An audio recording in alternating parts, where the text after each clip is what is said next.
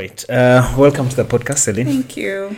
Welcome to Big Conversations. It's It's- taken a really long time. yeah, we have tried to get it together before before even the symposium. Yeah. So to start, you are going to tell me about yourself. then I understand you. You know, when people ask that question, everything about yourself like blanks out. But let me see. What about me? Just generally?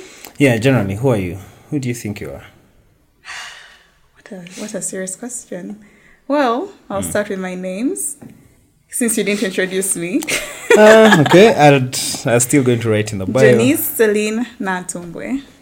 I am 25, going on to 26. Ugh.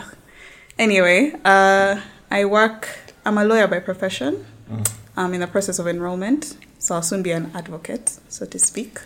Ah, Yeah. I work at a law that, that's when you'll be called to the bar, right? Yeah. Okay, okay. Yeah, I work at a law firm called KTA Advocates as uh, an executive assistant as an and as a junior associate. Yeah, my interests I love to read. I was always that kid in school who would have a novel in her hand. so when Wattpad came out, just know I don't know if you know what Wattpad is. Yeah, uh, I lived and breathed Wattpad. Do you also write? Mm, I don't write. Okay, I used to try to write, but yeah, you know when you read back and you're like, okay, this is not good. Sucks. so no, I don't write as per se. Okay, what have you been reading? That's now a very good start. Right now? Yeah. What stuff have you been reading? What do you read anyway? I don't know. I have a lot of stuff. I don't read so much, but I Mm-hmm. have a lot of work to read. Work like work, Like work, no or just books, uh, books and stuff from like a lot of content in Yeah. general. I have books from fiction to like uh, uh, fairy tales, love stuff to Hmm. normal love stuff like Mills and Boon. Yeah. All that okay. stuff. Then I have uh, self conscious, self help stuff, a lot of that. So, but I'm reading a lot of Mark Manson. Who, who else? Who else? I don't know that, that, that guys. but I know their books are interesting. So I you- also You think prefer to listen to like podcasts, uh, audiobooks. audiobooks. Okay. audiobooks then sometimes i try to read through read like e-notes and stuff then i sleep off so and i forget i Mm-hmm. i don't maybe something like comes back to like apply when i read Yeah. yeah but depends on what i'm reading before i get bored so that's why i'm asking what are you reading I think I'll start with saying that's the beauty of reading. Like you'll never actually know where you know some facts from or some stuff from, but it's from reading. So what I like to read, uh, definitely I started out loving to read. I would say the first book I loved, I learned how to love to read from. Yeah. I don't know if that makes grammatical sense. Was Matilda. My grandmother bought it for me, Matilda. and it took me on a journey wait i watched the movie yeah. Okay. the movie doesn't do the book justice. Okay, I would okay. say that's for a lot of books, you know, that Yeah. movies come out from. But yeah, it got me into an like reading sucks you into another world. I think that's what I love about it. And you kind of just disappear into that world for a time. Mm. It's not like watching movies, because watching movies takes you don't have to really concentrate that much. But for reading, you want to disagree. Yes, because I I, mean, you can- I, also still have an issue with the movies. I need to like concentrate. If I don't give them, I'll get so distracted and I'll be off the Ah. movie. Yeah. But you can still like get what the a movie was about, whether you weren't paying Yeah, hundred percent concentration. But a book has a thing whereby you get lost in it for an hour or two, and you just keep flipping pages, and your concentration needs to be at hundred percent. So the way it sucks you in, that's what I love about books. So yeah, I loved obviously from reading um, fiction. Then I got into the whole vampire, not Twilight. I don't remember which particular series it was. I think it was called the Night series but it was about mythical creatures, vampires. That was like in my teens. Then I got more interested in African literature. I'd say that's when I really, really started to love to read even more because up until this point, you're reading about European people, you're reading about winter and, you know, summer and things you've never seen possibly or you just experience once in a while when you travel. But when you read an African book and you can really uh, what's it called? You can really relate to everything that they say, every small thing. So my first African book I read was uh, Nervous Conditions. by Titi Drangama. I'm sure I've murdered the name, but it's an amazing book. I have not read any African literature. I should do it myself. Yeah. Okay, It's okay. incredible. I love it. In fact, it's my favorite genre. I feel it's more authentic. What is it about? Uh, the book Nervous Conditions. Yeah. It was Nervous it Conditions. was uh, made in the 80s. So it's about uh, a girl called ooh, I've forgotten her name. Nyasha? No, Nyasha was a cousin. Anyway, Mm. it's about a young girl who grows up in a village, very remote area, somewhere in Rhodesia, when Zimbabwe was still Rhodesia.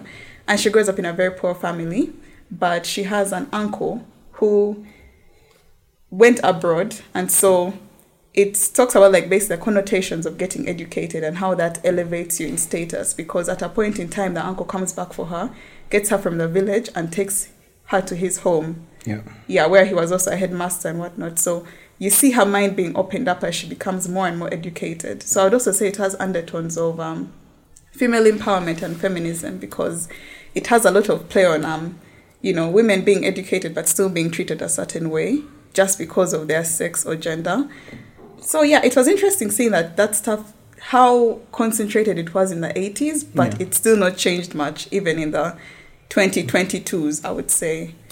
So, do you then believe that there is possible change that will ever happen? Do you believe that activism is bringing about any change, or we are? It's it's it's how it is. I would definitely say that there has been change. Like we cannot deny the fact It's that gradual. yeah, Yeah. there are more women in school. Most times, actually, in most places in the world, more than men. More women in the workplace, but there's still those things that I feel human beings feel like are innate to them, with a male and female gender, which I do not agree with, obviously. So even things like sexual assault are actually still very prevalent in the workplace and in schools, but we've come this far, but we're still suffering with things like that. Mm. And it's shocking to see that they still happen. but Do they you- do. Do you live in a world where you believe the world is a vacuum, where there is no good or bad? Because when you speak of, I'm not, I don't condone no, no sexual assault or anything, but when, whenever I have conversations with people, and they bring up this and they act like it's surprised, yeah, mm-hmm. you you then tend to see the world in a perspective where there's where there's no good, no, no, where there's no bad. I get what you mean. That there will always be bad no matter what. Yes.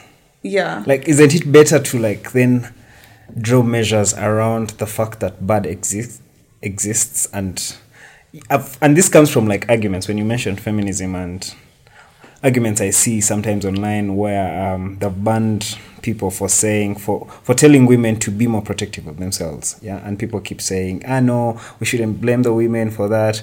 But look, it's it's the truth and the reality of things is they're bad people. So you're better well equipped when you get measures against the bad that already exists because you do not know how you can get rid of the bad. That's like putting the burden on you for people not to do bad things to you, which is not fair. So when you put it in the context of women, if I'm not mistaken, it's normally around the fact that you know women should dress conservatively, women shouldn't um, go to a man's house alone, women shouldn't do certain things which provoke men. But that's like to us leaving it. First of all, likening you guys to animals who cannot control yourselves, and number two, leaving it to us to have the responsibility not to be sexually assaulted or raped just to say that there are bad people out there so you rather take precaution why should we live in a world like that when we know it doesn't have to be like that No, like the world really doesn't have to be like that. it all comes down to is like conditioning okay. how you how you grow up treating women or seeing your dad or uncles treating women will definitely play a part into how you treat women Yeah. So I if we keep um, saying that, you know, women should take accountability, not to do certain things. Well, but you see how our parents have raised us is exactly like that. My my my my my, my, sis, my elder sister is up to now. She's like ten years older than me. No, I'm joking, but she's I should not quite older paid than today, 10 years, really? she's really quite older than me. But uh, since she's still at home, Mm-hmm. yeah, there's still that curfew stuff because the father feels like, yo, my daughter doesn't have. But and I'm younger. But when I was still at home, I had such freedoms. But Yeah. this comes from a position because my dad understands that yo, I would wish for a better society, but it does not exist. So I have to put some measures just to protect my daughters from these kind of things. I'll ask you, how far do you think socialization goes? All the, all the things you believe, all the, even your religion, all the values you hold, your morals. Yeah, far to to the extent to like to doubting God, the existence. Yeah, generally, I believe, and I know actually for it to be true, to that most of the things we believe and the morals we hold are because of the way we've been socialized. It may not be everything, and people may, you know, say that there's a reason for that and whatnot. But what I'm trying to say is we build the society we want to. It's the same reason 10 years, 15, even 50 years from now, it's going to be absolutely all right being homosexual. Because that's a society we're moving into. People are becoming more accepting of that. So I understand the generation our parents grew up in was completely different. And your father is obviously justified in giving your sister coffee and whatnot because Yeah. he believes that's how he protects her. Yeah. But you, as Mark, when you have a child, when you have a son, what are you going to teach him about women? Well, And what are all your other friends going to teach you, teach their sons about women? And the same thing, what are you going to teach your daughter? Imagine your daughter growing up in a world where she's scared for her life because of her sex, her gender. Is that a fair life to live in and just say, mm, that's the way it is? no. Protect yourself, have curfew. Yeah. So that's what we're trying to fight for. So to answer your question, there has been incremental change, but not a lot has changed. Unfortunately, at the core of it, there's still a lot of misogyny and patriarchy. That To fight that needs us to have an overhaul of our mentality. And for more men to read books that open up their minds to what feminism is actually about. Not this, you know, the ones they call the witch hunting feminists on Twitter. Because I believe that pushes the conversation towards yeah, but uh, misandry as opposed to equality. okay. Yeah. It's not. I do not agree with you. Uh, sometimes I also want to play devil advocate so that people really understand. Yeah. I, I have a son that's growing up, so I'd- whenever I put up these conversations, part of why this podcast is also in existence is for him. I do not spend so much time with him, mm-hmm. so but I know he will listen to all this stuff. So part of why I produce this content is if I can't pass on the knowledge, the mm. podcast can. So, Though I feel the fight and the approach is very unrealistic. Yeah, um, I don't believe in change by distraction, and this is what we see online. This is how the message of feminism is spread online. How um, it's it's tainted to make to make it seem like it's men's fault. The world has bad things happening. Yeah, but also do not forget that this is how we are raised. This is how men are raised. This is no. This is how we are raised as societies, our beliefs, like you talked, our beliefs go back from like uh, from how my grandfather used to act, like to how I saw my dad act, and to all those years of just learning that. I could be lucky to get exposed to new information, and I unlearn a lot of bad things. But it depends on how, on what works. Yeah, people like winning in in life, and they don't really like changing systems that win. when it's favoring you.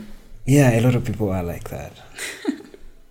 they like, would don't you? Aren't you that selfish with some things? And and and you just uh, when, when and it's look, about a social construct that undermines so many people.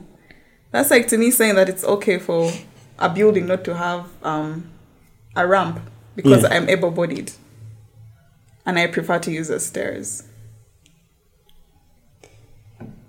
okay. Why can't we live in a more inclusive world? But let me let you finish. I, I interrupted you. No, no, no, no. Why can't we move in a more inclusive world? Because that's like imagining No. if the world is a fair place to There's a time in. mark that you are considered to be a monkey because of the color of your skin.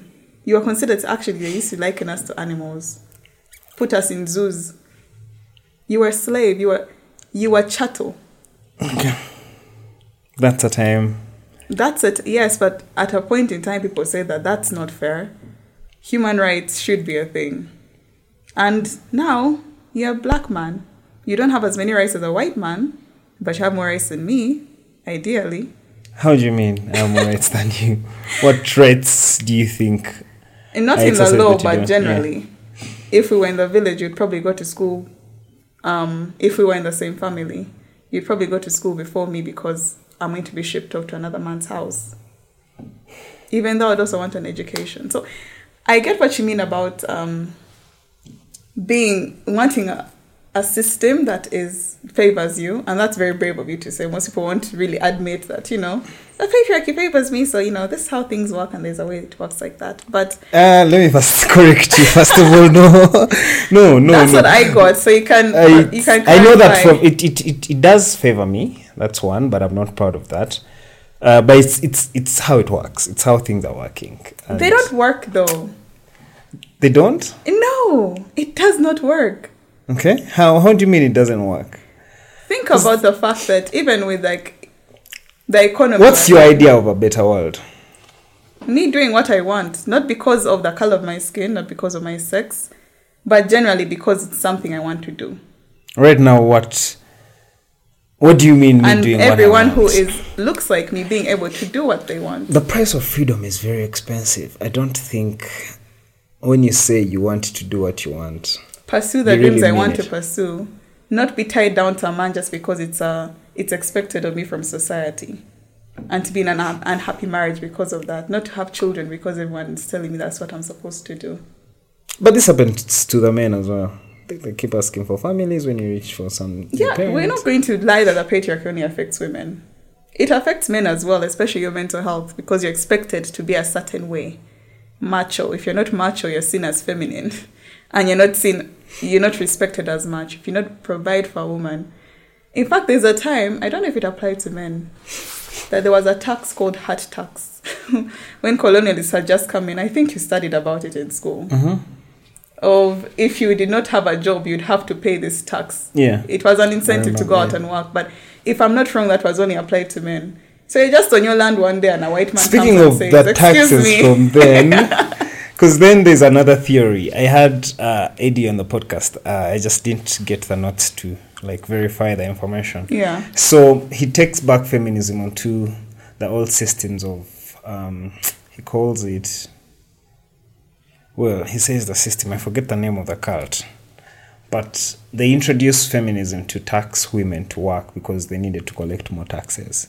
So they give women the whole idea of, yo, you also need to be liberated and free. Yet, uh, what women were doing initially was also still work. Yeah? It was just a divided world.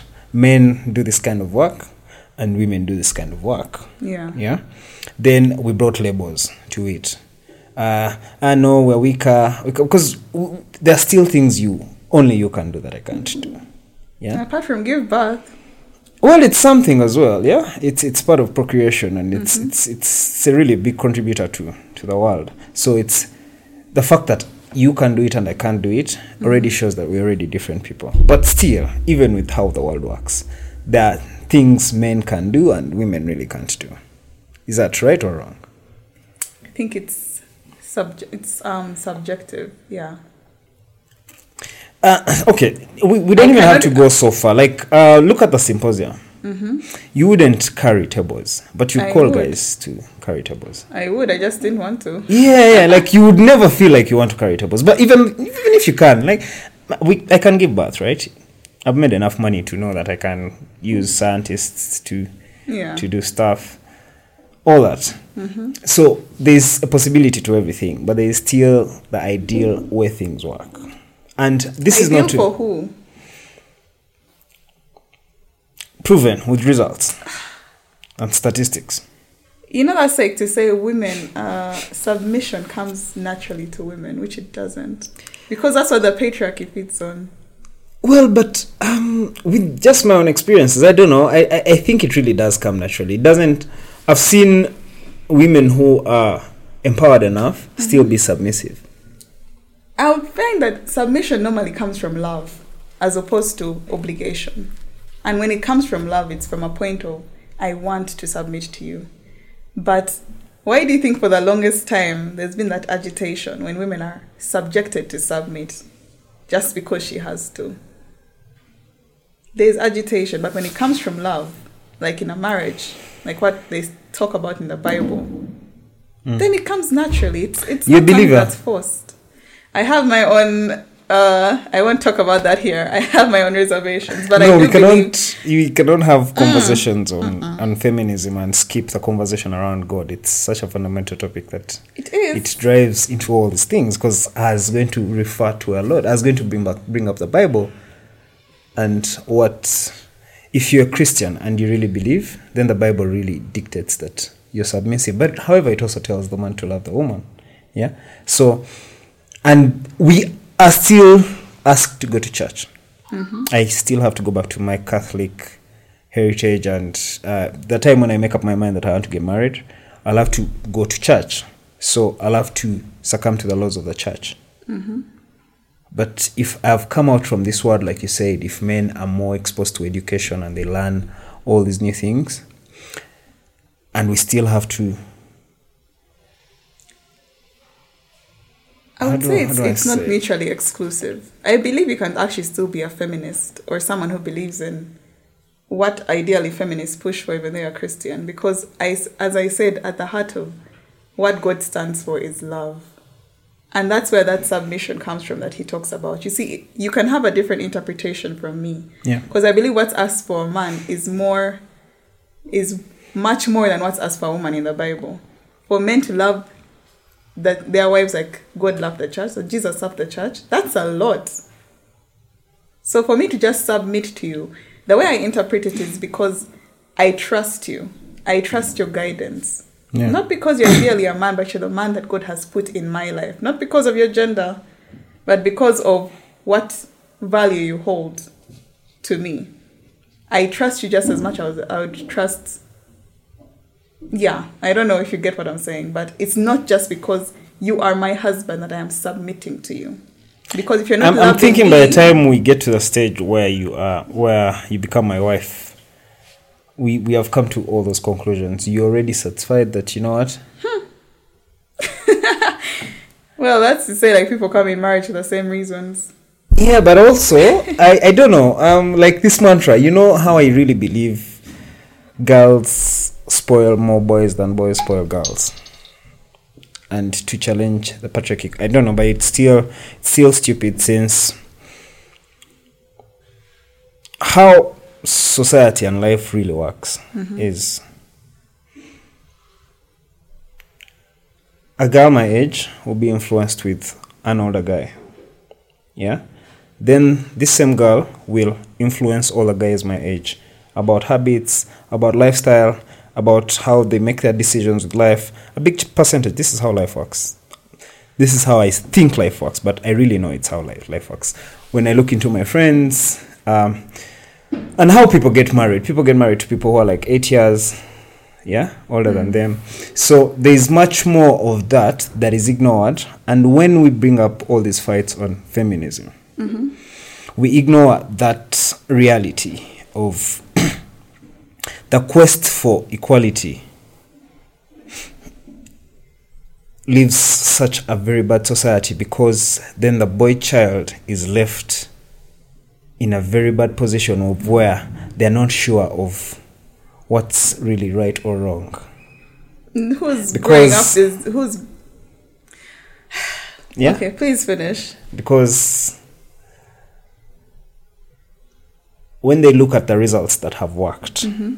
it's different. When they look at where society wants them to go and um, what is ideal, like any other human, good human being will treat anyone better. Like I do not want to see harm onto you.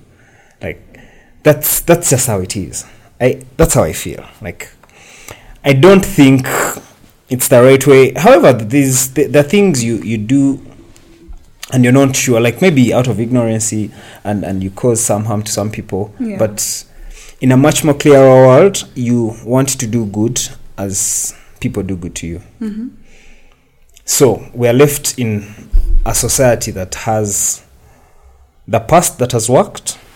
Like you have to look and see that yo um because i've seen it. When you try and let's say cohabit with a woman and you're carefree the very very very very very high chances that you might not mold out to be the man and the husband the society wants or you act- actually the relationship could break because you are acting as a woman. And you know these stereotypes don't just come for there's a history around them. You, you know how people are like even if they said let me say what's the craziest stereotype people say? Uh women from like let's say the west have water our weight, things like that. There's still some truth to them. Like you'd find that there's actually that's actually true. Like there's a big percentage of like for people to come up with this, this was real.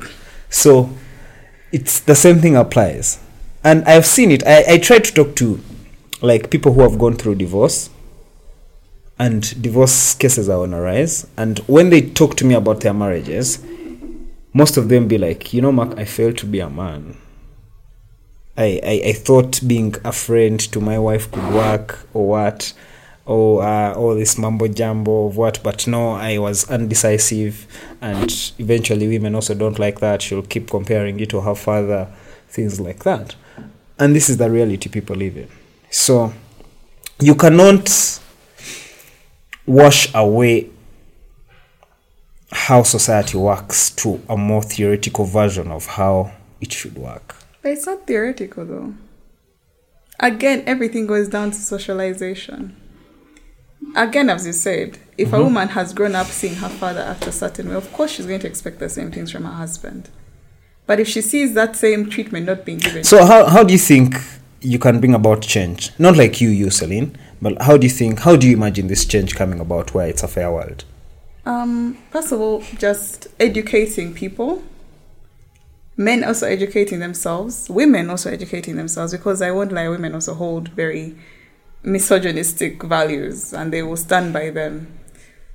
So I believe with our generation, as you've said, us just having kids Mm. and with the generations to come, just teaching them more equitable values about sex and gender.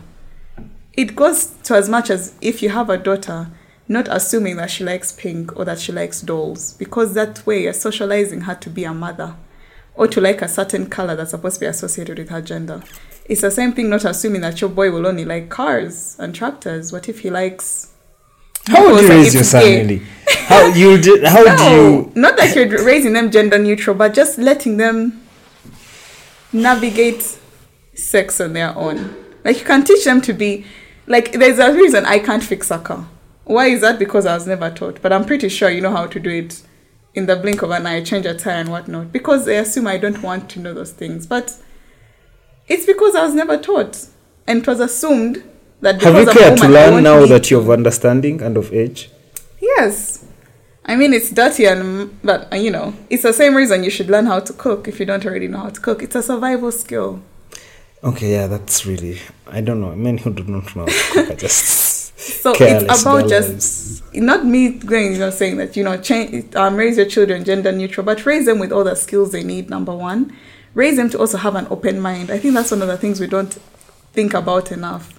You don't know how much you're impacting your child by the things that you say, by the things that you do. You notice number most of our traits are from our parents and the things that we see maybe, you know, our teachers or in school. Also taking your kids to schools that don't hold you know, very patriarchal values.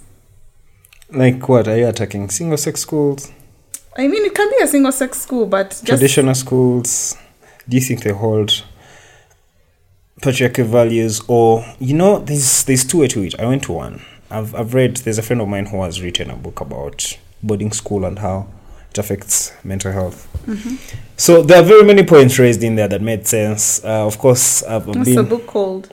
I forget the book, but I Ah, think I have it. you give your friend platform. Yeah, but I, it's- I'll, I'll Google the book. I'll put it in the link.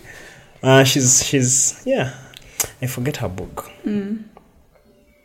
So, but the book talks about the like the the effect of teachers Mm-hmm. and the effect of boarding school on on your child. Now, it has all these fairy tales that I explained in very good English, and they make sense when you read them. But then, when you sit down with my dad and you listen to his story, of why he had to put me in P1 in, in boarding school in P1. Damn. Actually, in, in, in nursery, if I'm not mistaken. Yeah, it was justifiable. Like Yeah. it really was justifiable. He would do it again. Mm-hmm.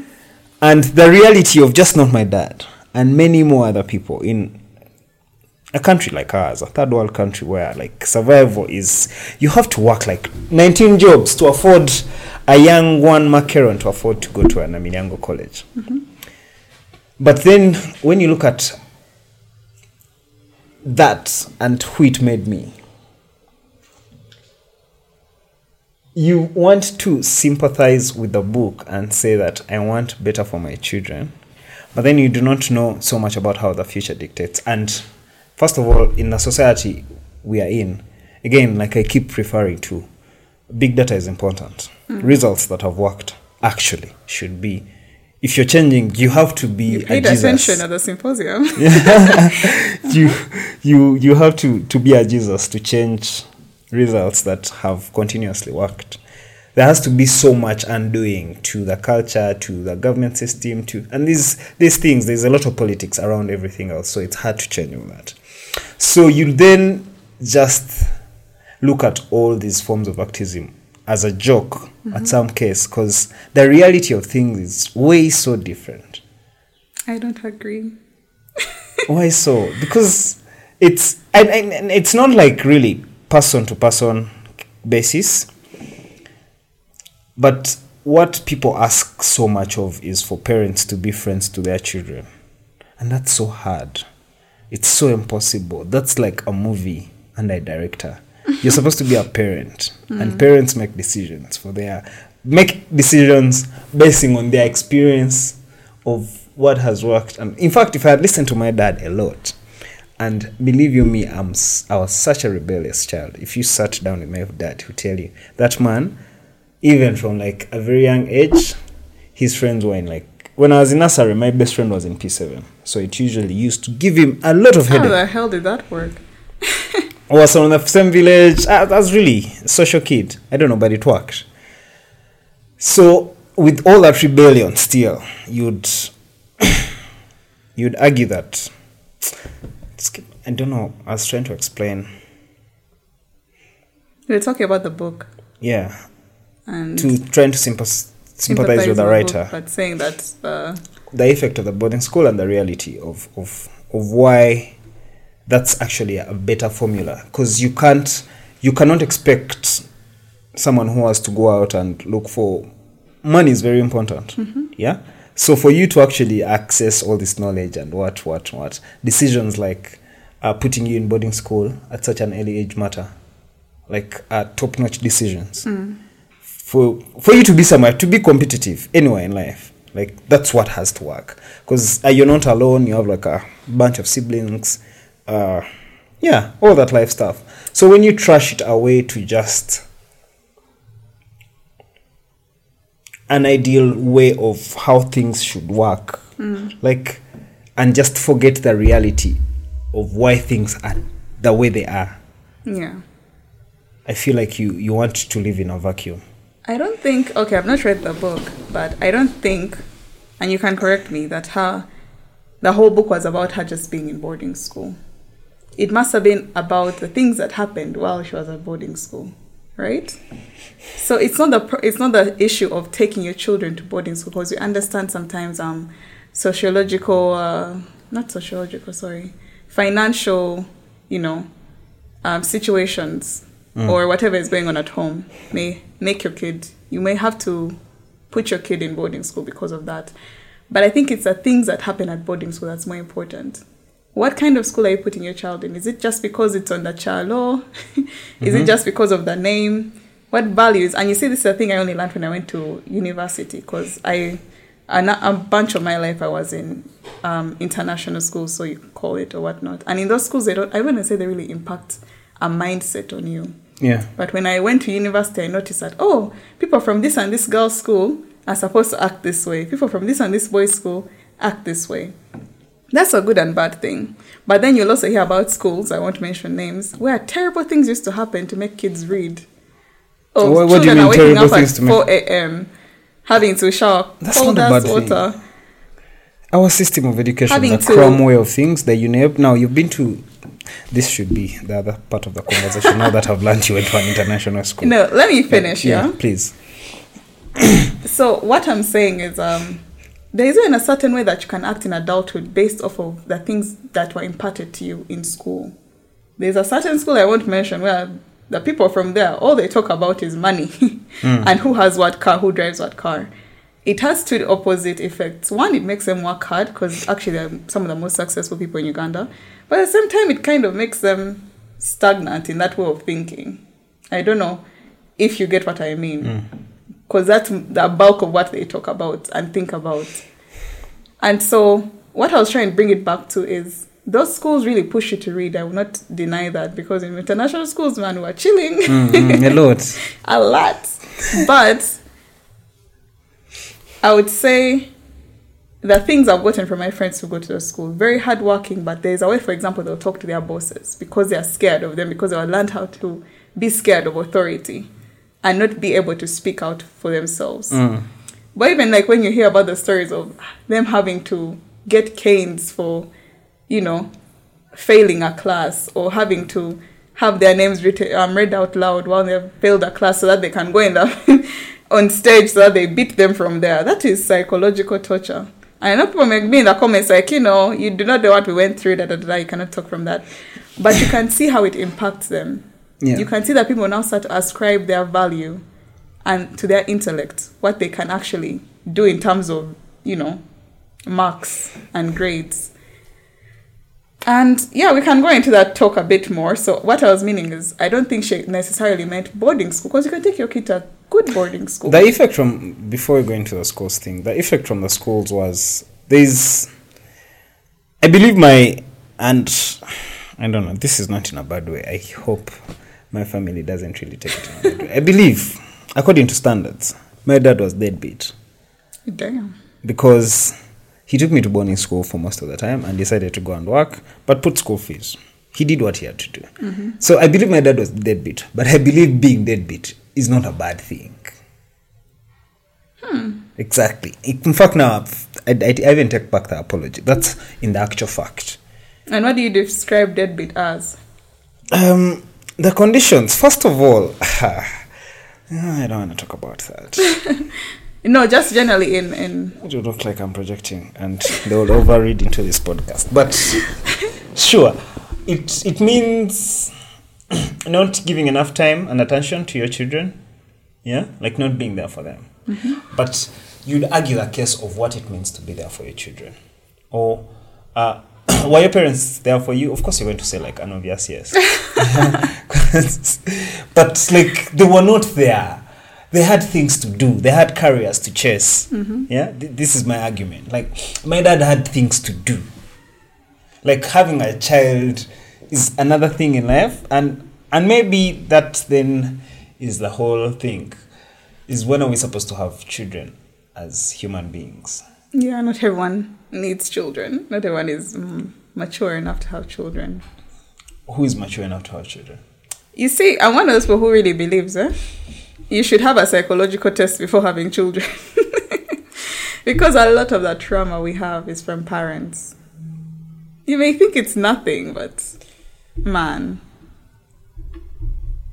It It's a gift and everything. You have to play the cards you're dealt mm, with mm. life. so many people are walking around traumatized, Everything is nasty as hell, just because of how they were I am a strong believer of life is simply about your personal development. Like you cannot. There's so much to it. Um, some people are deadbeat because of uh, who they chose to have children with. Yeah. Uh, some people are emotionally very mature that they would prefer. Like you cannot go into fights with them. Like the greater good is you're affecting the child. So there's a big chunk of men that leave their children just because of that, because of how insecure they are with the women. And you know how the courts work. You're a lawyer uh, the women will always take the favor. So uh, until it gets to a level of like secondary school where the child is of age and then the man can have mature conversations and access to the child, a lot of of that happens here. I say this because in like 10 of my friends, and I have a lot of married friends, there's lot of grown people, are my friends. Mm-hmm. But this is what has happened in like 10, 8. So I don't take those numbers for granted. Then I, I read people's stories. I do not want to wash away the reality of life to what we always assume to be the ideal world.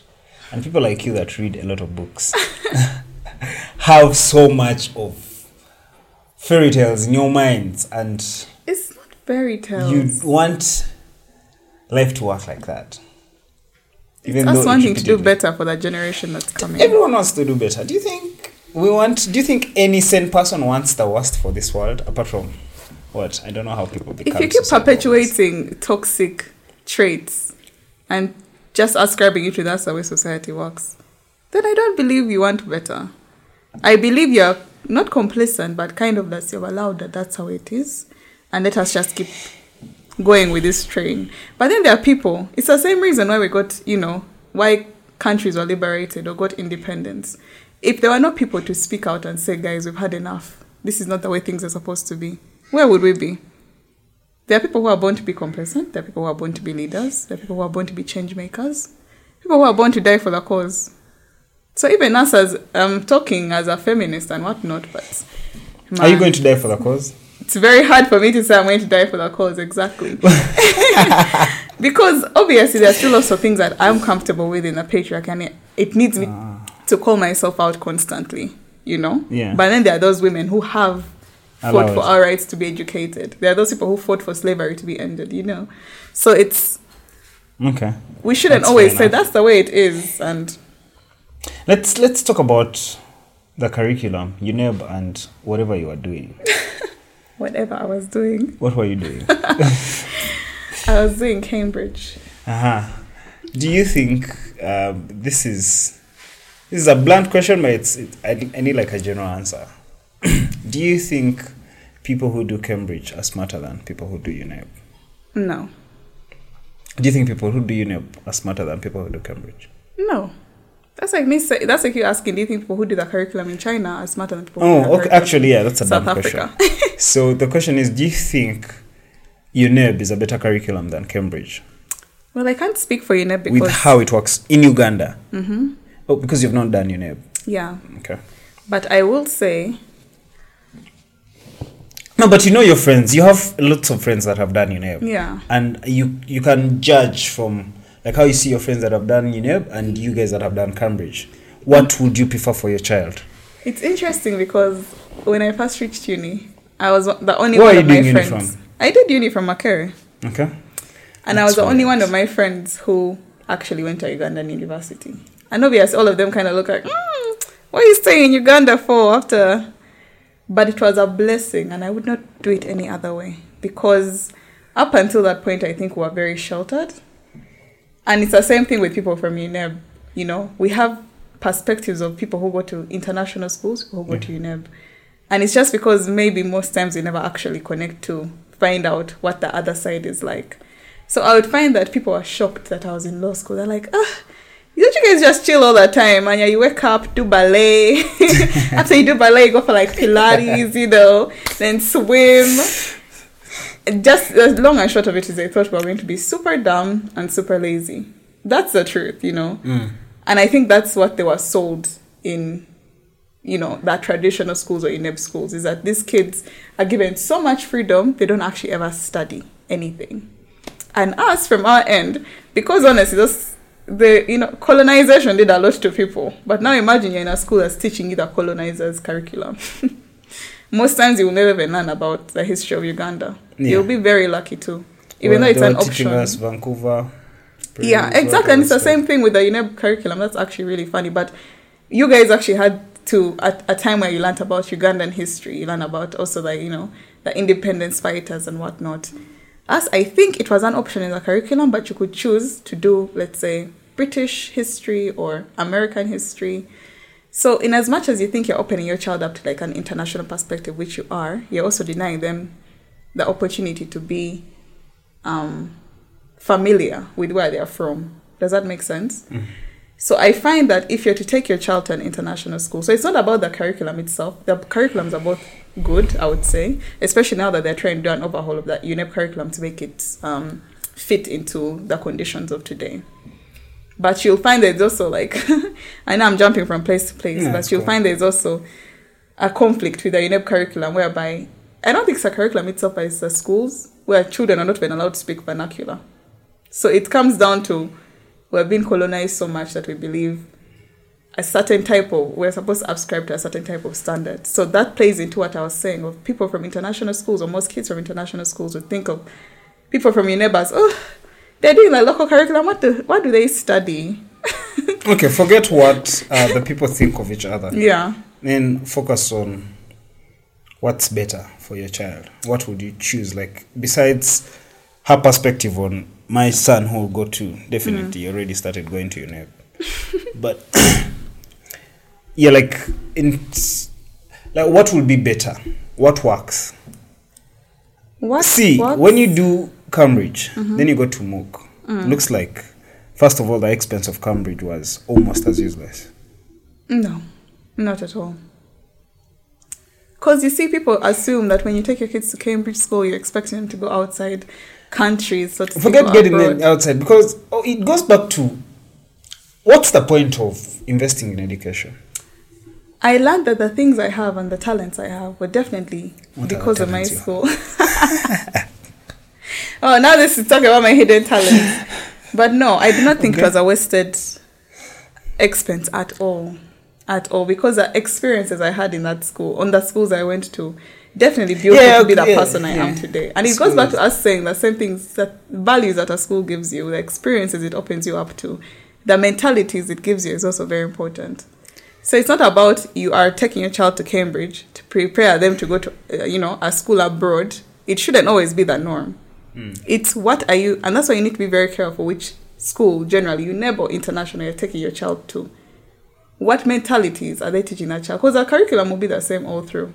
If you got a child tomorrow, what school would you take them to? I'll probably take them to Montessori school, which is I've not done a lot of research on it, but it doesn't teach rote learning. I definitely hate rote learning because it's very useless. I study for a topic today, I forget it tomorrow. What's the point? It teaches children more So you would have done really things. good if you had done UNEB. Well, we're cramming a lot. No, I hate it.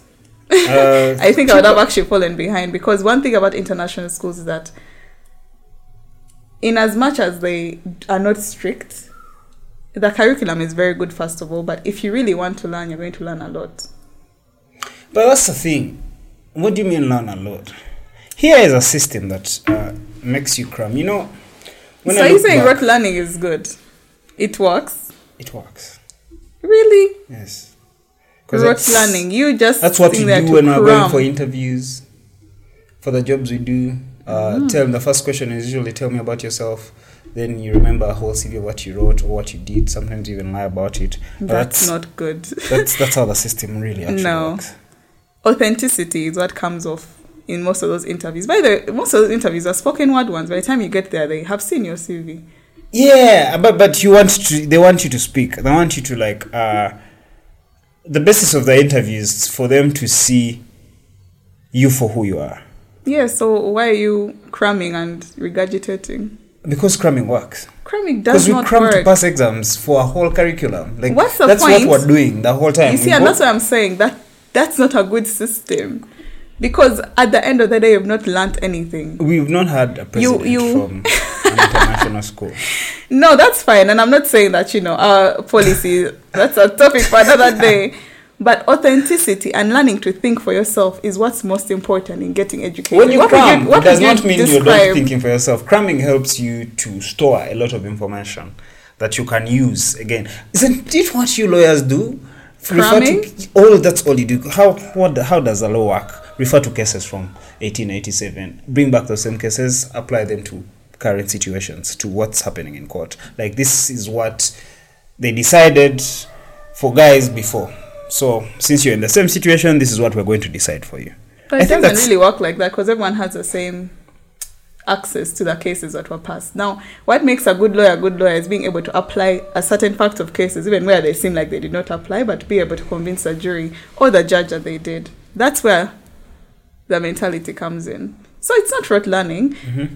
You can read, and me, the way I describe rote learning is if a textbook says this as a definition of, let's say, what is water or what is H2O made of, that kind of thing, and you need to write exactly what's in the textbook, then I've not helped myself at all because I've not applied any critical thinking to that. I could have a different view on what H2O is, and it could be right to someone else. But if a teacher is going to mark based on what is in the textbook, then I've not learned anything because I'm reading just to write an exam, pass, go on. So you ask yourself why we don't have a lot of critical thinkers or people you can sit down with and say, ah, I have never thought about it that way. How many people have you talked like to like that and b- they've blown your mind because of the way they've thought about a certain thing that you've never thought of in that way, just because you are taught it is like this and that's the way it is. It leaves us to be stagnant in the way that we think. So that's why I do not I don't ascribe to rote learning. That's why I would say I get Montessori schools really teach your child to critically think because they use their hands.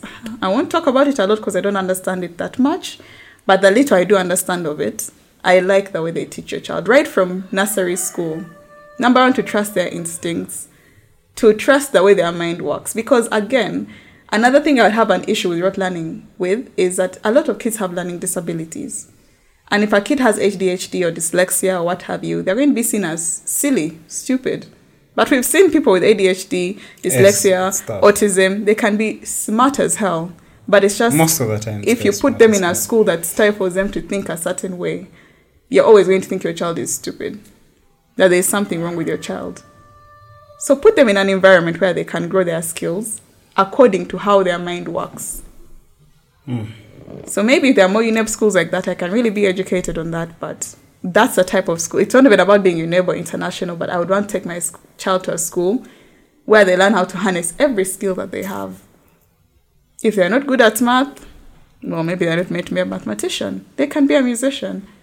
They can be, and you've laughed. No, but Mark, you see, now you're, you're doing really good things on big conversations, ordinary people. But let's not like this is not the conventional route to go with. Yeah. You know, if I'm to ask you, what did you want to do straight out the bat, out of high school? I didn't What know. your parents wanted you to do? Uh, my dad wanted to be a priest.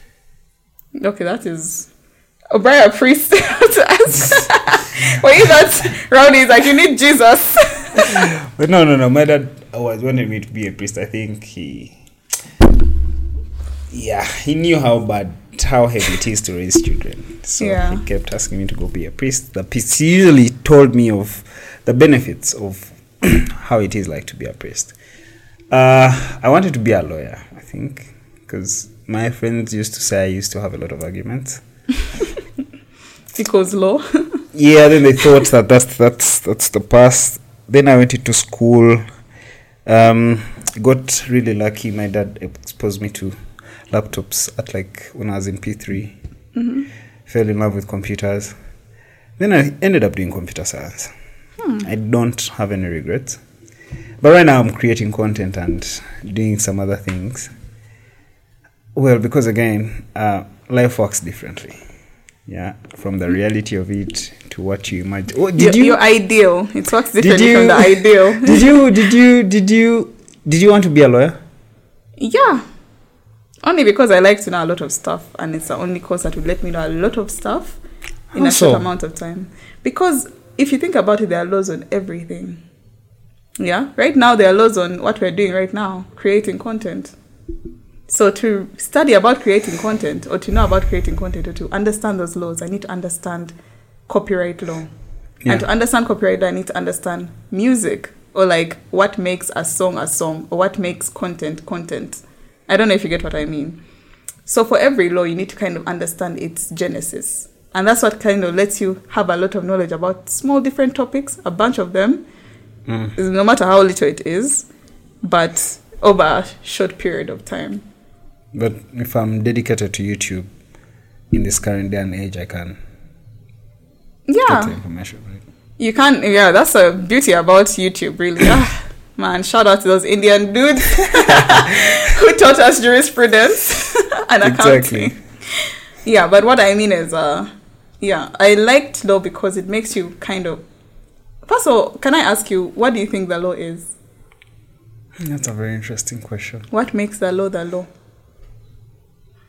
the law is government that's what i think and I think the law is unjust. First of all, it shouldn't be there. like we we, it's it's it's only there to protect. Well, in a fair world, we don't need the law.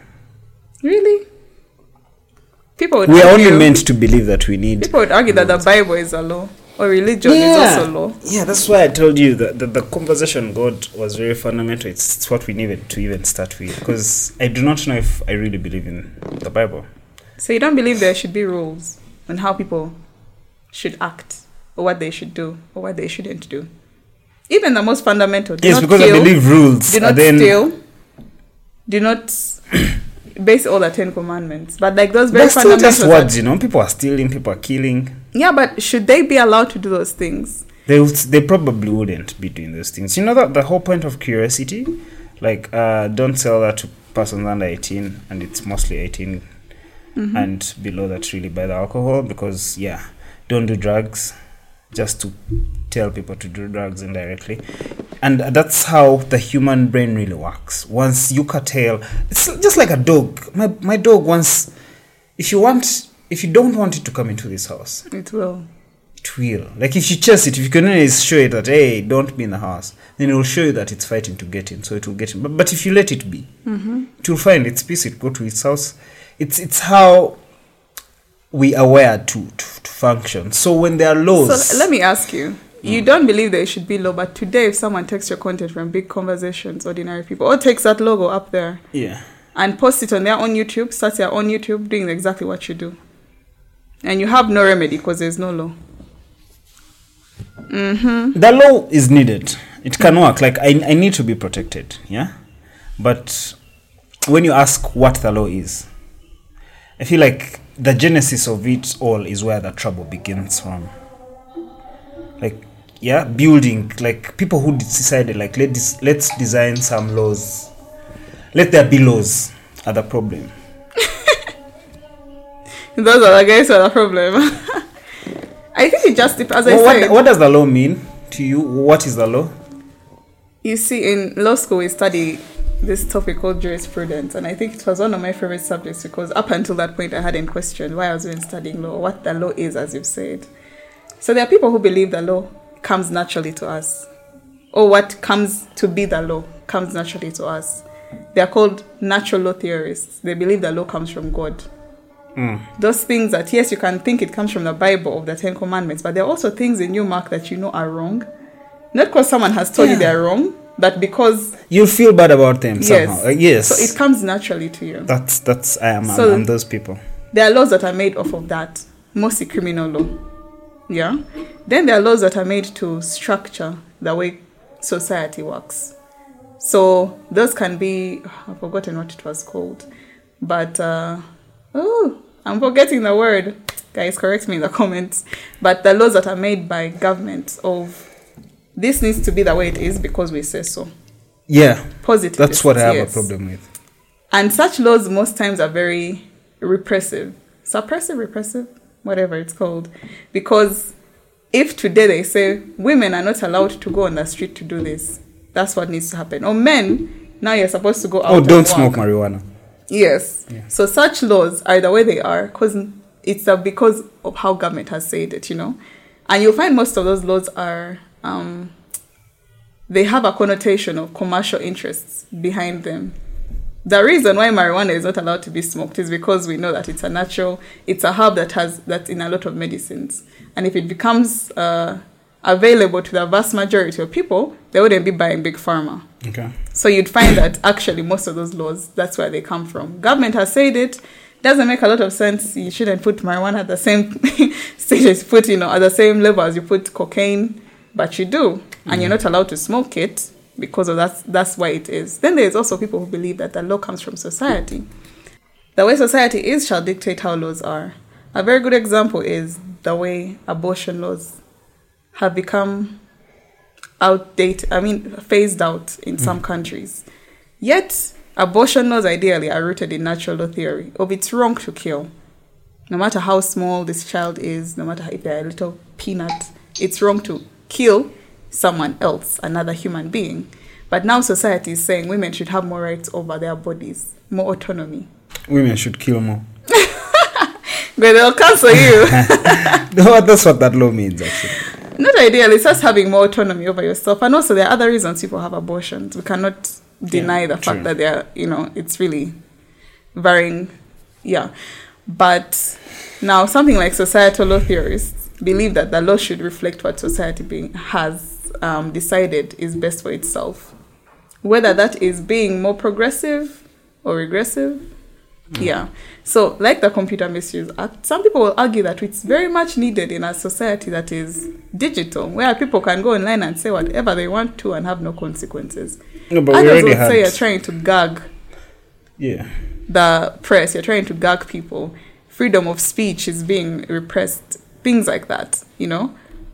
But, but, but it's not about what people are saying. It's about what, first of all, it's. Mm-hmm. already been there. Yeah? Through the data protection law, I think, something like that. Like most of the things in it have already been the law. They have just adjusted it to favor, to really just control, I think, the narrative online on social media on what you should and shouldn't say. Because a lot of that has been contributing to a lot of success, providing, again, when you look at how Donald Trump became president, a lot of that was because of how uh, whatever who his team manipulated internet data. So you realize that whenever Twitter or searches about Hillary Clinton were at least whenever you'd search a positive thing about a negative thing about Hillary Clinton, a positive thing about Donald Trump would show mm. up. They manipulated to that level.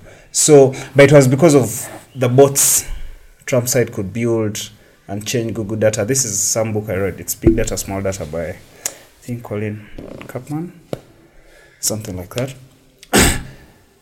so I feel like the, that Computer Misuse Act also is, it shouldn't exist, but then I do not so much about the law and why some people have power to actually decide for for us even if people keep saying government is by the people for the people voted into by the people. I, the way things are done here makes you not trust a thing because i was still not consulted.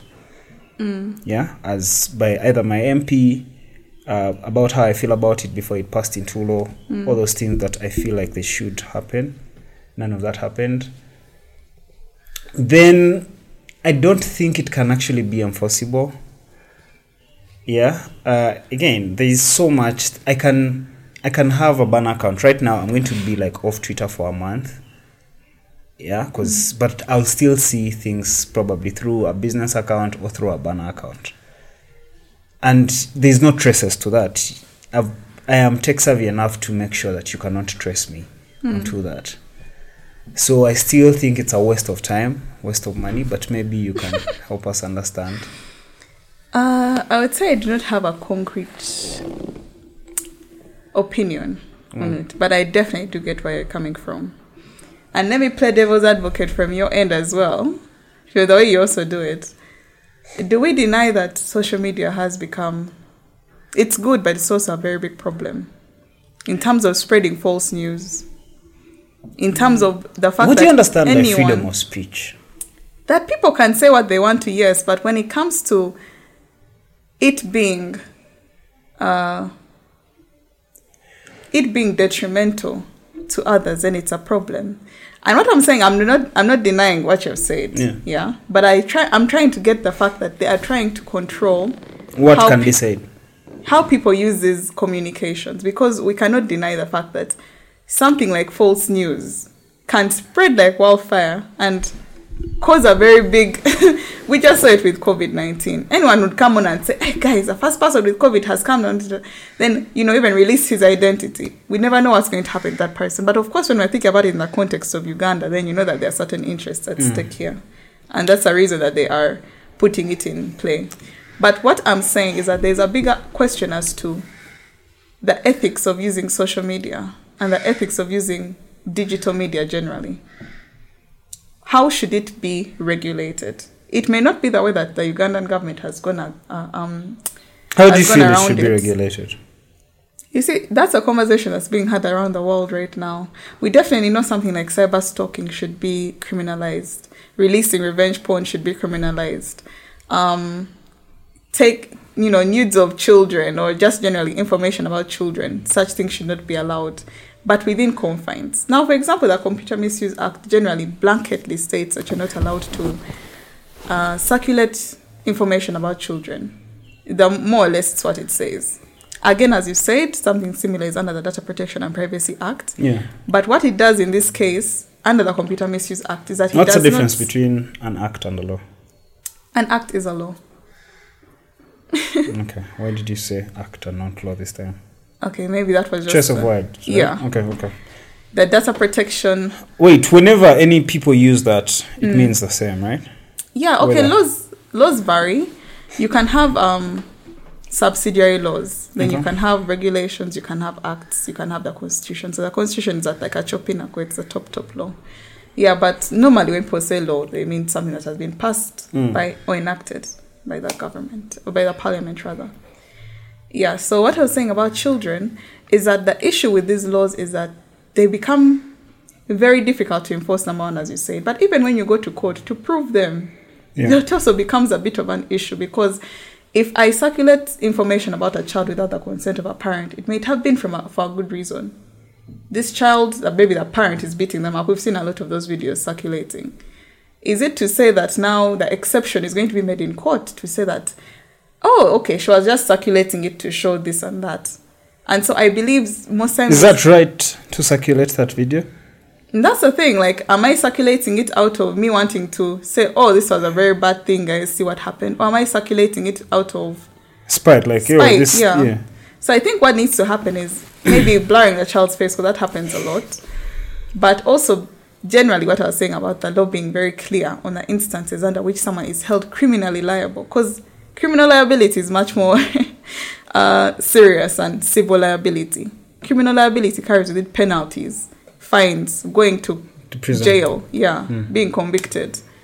And so when you have something like in the Computer Misuse Act which says it's a crime, and you've not told us mhm, what are the ingredients other than it should be without the consent of the parent, that becomes an issue. Mm.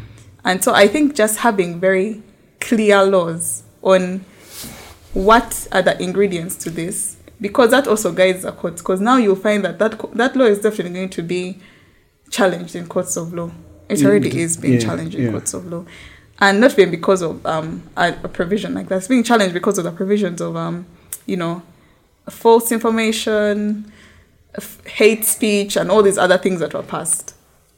But going back to my point of, it's important for us to think about how we regulate social media or the use of digital platforms without stifling freedom of speech, which is a very hard balance to strike.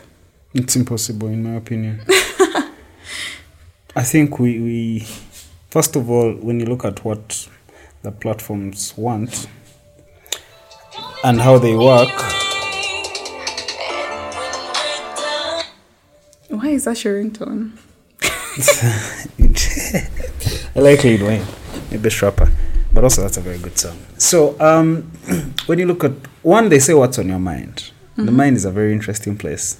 Yeah. Uh, part of the other bit of this conversation is we're going to look into your mind space. Where's your mind at? and then you got there. Like, so the mind is a very big place for everyone, and it's very delicate, very interesting, very complicated. Yeah, how we uh, how we think of life, the stories that interest us the most, the things we want to be attached to, and the the platforms realize this and they made money off it. Mm. This is how they work. So when you come now to regulate that, to put rules on what I should think, It's not putting rules on what you think. it's what you're putting rules on. Trust me, It's because you see what I'm putting on social all media. All is that not even- nonsense that you think should be online. Because I may be there and I say, I But me, I want my slur. nonsense. No, but you see, Apart that's from what I'm saying. it's not affecting. like if I'm not like causing harm, and I'm not maybe okay. Again, it's it's a catch. There's a reason why you have when you go on your Instagram and you go under terms and conditions, or even like when you go to report something on Instagram, It brings a long list of things, a lot of which is actually in the Computer Misuse Act right now. Mm. It's false, false news, misinformation, hate speech, you know, this is about pornography, something along those lines. Because there should be regulations in place to regulate circulation of certain content, which may be harmful to a certain group of people, or harmful to children, or harmful to whatever it may be. Yeah. But as a community, we do need to come up with regulation around the use of digital platforms. The question is just how. So now this is just kind of duplication of you guys are now making it a law, but most platforms already have these rules in place. They shall take down something because it is spreading false news. Oh, well, apart from may- maybe false news, because news really affects people. Mm-hmm. But I'm saying my right to to call someone an idiot, if I feel they're being an idiot, should not be taken away from me. Hmm. Oh, is okay. Because a little, a lot of what we pick from the world and how we're influenced is emotion. Mm-hmm. Yeah. It's it's how we feel. We operate so much on our emotions. But that, that very closely ties on cyberbullying. If I'm just going to go and be like, this chick is fat, this chick is ugly, and it's because of what I def- I think it. So should I be allowed to say it on public platforms? There Do you think there's a problem with being offended? Do you think there's a problem with I being think offended? all these, yeah. Should there be a problem? Do you have a problem with? Do you stop eating food when you're offended? it's not about there being a problem with being offended. Hmm. It's just wrong for you to go out of your way to offend someone. Because you feel like it's wrong. It is wrong. It is wrong. Someone says something about, let's say, my tribe. I don't even have to like maybe reply to them directly, and I give like I should have. Let's say first of all, when you're a public figure, uh, when you're a civil servant, yeah, you're operating uh, with my money mm-hmm. as a taxpayer, and money is very emotional because it's hard to make. So when you are operating with my money and I feel like you're not doing right by my money, You should be allowed to say it. I should be allowed to express my opinions because you're also doing some wrong things already. Mm. You're you're misusing my money. Okay? So the least I can do is to be angry enough because in the world people get angry. And that's the reality of things. So should we be allowed to say just anything because of our anger? Should we also limit it to oh only this is only limited to do you have officials? a problem with the tweets the good general sends out? I don't really pay attention to that. Okay. I feel like a big chunk of people have a problem with his tweets because we have been made we're being made to believe there's a problem with freely expressing yourself. Like there are all these constructs on family, like uh, uh I, I don't know how you feel feel about married men posting a picture of a woman and saying they're beautiful, but we see beautiful women every day in the bar. Shouldn't be a problem we are just made to believe that everything should be wrong even when it shouldn't. This is how Trump got off Twitter, by the way. Which he should have. He was tweeting a lot of nonsense. Come on. No, but that's like to say, Mark, it's like to say anything should go on social media. Just don't be offended. Sorry if it's offensive. Don't So be what shouldn't go? What shouldn't go is the things that have been set out. I shouldn't be allowed to post pornography on a site that ideally has children.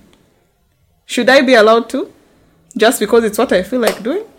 But when it comes to the business side of it, Should I be allowed to go out and, and call someone all types of vulgarities just because it's what I feel like? do you believe there's such a Yet, thing most as times I won't even be able to say that stuff to your face because, you know, being behind a screen makes me anonymous. So it makes me have more vim to say it. So there is, I would say, what do we owe each other as a society? Don't we owe each other at least respect? yes, At the bare minimum, yes, we owe each the other bare minimum respect. And there are platforms where you can call out your government officials for stealing money and whatnot in a respectful How do I manner. call them? No, ah, No, a- that's the truth. That's the thing. A guy steals. A guy steals four hundred billion, and that is not disrespectful enough. 400 billion that was supposed to, and you think calling them an idiot is what's disrespectful? No, that I don't agree at all. no. No, no, no, no. But no, there are no, platforms to hold them accountable. But you see, the thing with social media, which I understand, most times it feels like you're taking your power back. Look at it in a perspective of. But in uh, reality- feminism, men are trash. Yeah, it really, actually, really works. Like men at some point felt like that. Like you'd wake up in the morning, like there's a season, and see a story about what some man did.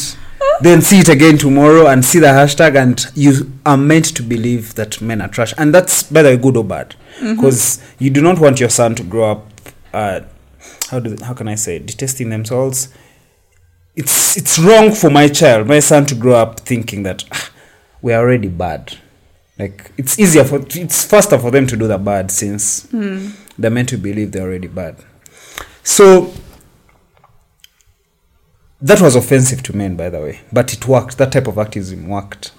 Yeah. So you see how things you only want things to work when they are in your favor. No, no, no, no, no. You see, I also didn't agree with the whole men are trash. Um, because. I feel like it it pushed a message, yes, but as you said, it also had the opposite reaction. A lot of men were hurt, not because they had ideally done these things, but because they were being treated as like women actually started to believe these things and treating men a certain way, and spitting this mantra. But I do believe that you need to think about the genesis of that hashtag mm-hmm. up till now, Mark, if I was, if something happened to me, let's say, God forbid, I got sexually assaulted somewhere in a bar and whatnot, a lot of times I'll be blamed for it or not even believed. So it's also about, a bit about, as I said, taking your power back. The message may be very radical, but as you said, it worked for people to actually, like a message kept, you know. Yeah. Repeating. Like you'd think about it like ah, maybe So it's not a good, it wasn't necessarily the best way, but it got the message across. Is there like a best way to achieve equality? I don't think there is Is, one is way. it even important is it important? for us to achieve equality? I'm not going to answer that because You I say, no, yeah, but is it important? We have To fight. back. Hmm. to fight I for cannot equality. ex- no, no, I cannot not like explain how is important equality it is. important because equality is important, but to fight for it. If they had to once fight for you to be seen the same as a white man, is was that important? Mm. if you have the same qualifications where they choose him over the color of his skin, is that important? Yeah. Maybe some of us have not experienced something. You see, and that's why it's very hard for most African men to understand the concepts of feminism. We just want to be kawa with you guys, taken on the same level. Not that we want to be men. I wouldn't ever want to be a man. I enjoy being a woman. I'm sorry. yeah, because being a woman is so much fun. Ah, yes, it is. That's why I would just say that. Your chances to winning in life really? are drastically multiplied by like four. Of course, it also every every good thing comes with with its cons. I think because again, uh, with being a woman is tricky. Your life can can go into COVID in a snap. Yeah. Can make you pregnant. If if if you're not yet ready for it, and that can set you back like a hundred years. But that's like the only thing that can set you back. What Not being a woman in itself. Like anyway, what? let us leave that comment. I feel like we have talked about, it, a lot. and we're just going in circles. So it's kawa. Let's go to your work. you being an advocate, junior, an executive serious. assistant. Uh huh. What does that even mean? People like titles. Executive assistant. Looks like a title someone from an international school. really, yes. really. Uh, Executive assistant. well, I'll say I first went into my place of clerkship because okay, after LDC or Yeah. during LDC, you, have to do clerkship. clerkship, Mm. and I happened to get the place I really wanted. I went to work for a law firm that does tech and IP because that's what I want to practice. And luckily, I got KTA because that's where I actually was aiming to work at. So you did your clerkship. Yeah. And ideally, I also wanted to work in the TMT and IP practice group, which is technology, media, telecommunications, and intellectual property. Mm. So it's a practice group that deals directly with that kind of work. and also the clientele that they had was impressive to me. I, you know, at first I worked like in internship in LLB, which is at law school, okay, at MUK. I worked with a law firm and I did not like my experience. I found it boring. I found Hold the hours. up. So from then, I think it was a law firm I really wanted to work for. But I hated my experience. I noticed I don't want to go into litigation. I don't want to go into just sitting at a desk and numbingly typing out contracts or whatnot. I needed something that I could feel like I'm touching the law, but without having to go to court, if mm. that makes sense Yeah. And something that was relevant in this day and age and interesting to me. And that was intellectual property, technology, media, of course, entertainment law. So that's why I actually applied to go work at KTA because ideally that's what that practice group does and that's what the firm is known for. So I got to work close with my boss. I think you've met him. My boss now, who is Kenneth Muhangi. Mm. And while I was there, it just so happened there was an opening for a personal assistant for him. And that was not an ideal, I'll take the ideal for a person who's coming out of LDC. Because Yeah. ideally you want to practice law, you want to you want to be that lawyer, you want to be the one who's doing the work itself. But I saw that there was an opportunity for me to get even more than I had anticipated I would get. Working with the person who actually runs the practice group, who came up with a practice group in the first place and has been one of the spearheads of this practice in Uganda. Yeah. So I could not Ken is a top dog, yeah? right. I, I hope like he doesn't see this. He's going to feel quite. no, it's a top dog. I, I, me personally, I tell him whenever I see him. But also because I, I look at him as one of my virtual mentors. Aww. Uh, by just seeing his progress in life and Mm. how he, where he wants to be, the things he says, where his mind is at. Yeah, he's a very intelligent man and he's a visionary. So exactly. So yeah, that's why one I wanted to understand him from like you who works Under him. under him, Mm. your perspective of him. From mine's about fed up with with the books and whatnot, and being this self-righteous person. But yes, that's like perspective. yeah. But now that you speak of him like that, it it, it does make sense. Yeah. So yeah, it's an opportunity not only to work close to him, Yeah. but also to be exposed to the things that um has he has worked with and also to understand maybe the, the, the thinking his Mm. way of thinking but also the rest of the practice group because i want only limit it to ken Yeah. we have a very talented practice group at kta we have bonita who is also a visionary in her own right so i wanted to be close or work close to those people and in that moment there was no opening for a junior associate in the tmt practice group Yeah. so I saw why not just take the PA job? It's going to give me all the opportunities I want to.